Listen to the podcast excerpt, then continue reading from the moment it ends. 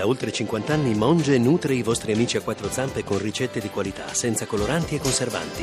Monge, la famiglia italiana del pet food. Voci del mattino. Adesso voltiamo pagina, cambiamo argomento, parliamo di bambini migranti e rifugiati, perché più di 9 bambini su 10 che arrivano in Europa, che sono arrivati in Europa quest'anno attraverso l'Italia, non sono accompagnati. L'UNICEF ha denunciato questa anomalia, diciamo, e dice sono esposti ad ogni genere di rischio, dagli abusi fino alla criminalità.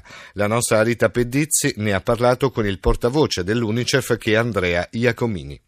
Un dato abbastanza eclatante. Secondo un nuovo studio dell'UNICEF, purtroppo ogni giorno i bambini subiscono esperienze di abuso sessuale, violenza e lavoro forzato. È uno studio che ha indagato alcuni casi di bambini intervistati in un'età compresa tra gli 11 e i 16 anni, bambini provenienti da Afghanistan, da Egitto, da Eritrea, Etiopia, dall'Iraq e dalla Siria che hanno vissuto da gennaio proprio ad aprile di quest'anno in sette campi situazioni come queste. Sono testimonianze davvero assurde eh, perché danno alla luce un quadro diciamo, di abusi ripetuti, ma soprattutto anche di tragedie di vita, bambini ridotti in schiavitù, a volte per pagare anche i debiti e attività criminali forzate, come per esempio anche l'assistenza ai trafficanti ai terminal dei traghetti. Di quali La campi stiamo parlando? Parliamo dei campi eh, che si trovano praticamente nella zona tra Calais e Dunkerque, quindi diciamo sono dei campi che si trovano nel nord della Francia dove praticamente sulla costa tra la Manica e il Mare del Nord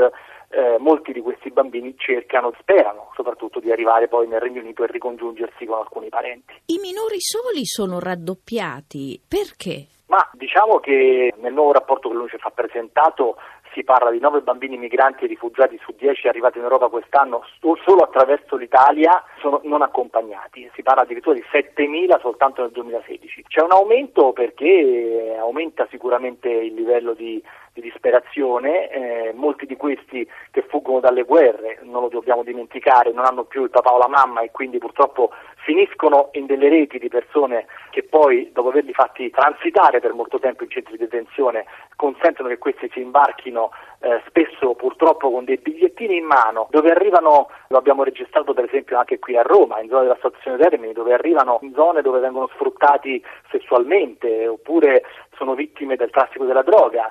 Eh, altri ancora purtroppo eh, sono costretti a dire delle bugie ai propri genitori, cioè pur di fuggire da situazioni di povertà o disperazione estrema, fa, concordano con questi trafficanti eh, un prezzo che poi viene chiesto al genitore stesso quando il bambino oramai eh, dopo una serie di indagini che vengono fatte sta per eh, essere imbarcato verso eh, i nostri paesi. Sono tutte quante situazioni di disperazione molto diverse l'una dall'altra, ma che hanno un punto in comune, cioè nella sostanza sono delle situazioni di fuga e non sono dei viaggi e che hanno purtroppo per protagonisti dei bambini la maggior parte dagli 11 ai 17 anni, a volte anche più piccoli. Il caso più eclatante è quello invece di genitori che disperati vendono tutto e fanno partire i propri figli alla ricerca di fortuna. Qual è il giro d'affari? Abbiamo purtroppo evidenze che la mafia internazionale, parliamo soprattutto anche della criminalità organizzata che opera naturalmente in Italia, in Grecia, in zone come la Turchia, l'Egitto,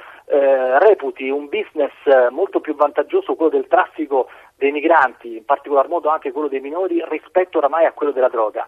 Quindi è chiaro che purtroppo eh, i rischi stanno aumentando sempre di più perché sono delle attività davvero molto redditizie. Questo naturalmente è preoccupante, questi bambini spesso finiscono anche nelle maglie del caporalato, vengono utilizzati per lavorare in campi dove spesso dietro queste attività c'è sempre la criminalità organizzata. Quindi è un fenomeno sempre più in crescita, che riguarda sicuramente la parte meridionale dell'Europa, ma che, visto che è una rete oramai molto, molto, molto eh, forte, riguarda anche però paesi dove questi bambini cercano di eh, arrivare, come la Germania o come anche i Paesi Bassi o come anche la Svezia, che sono un po' le mete che fino ad oggi sono state quelle più diciamo, ricercate.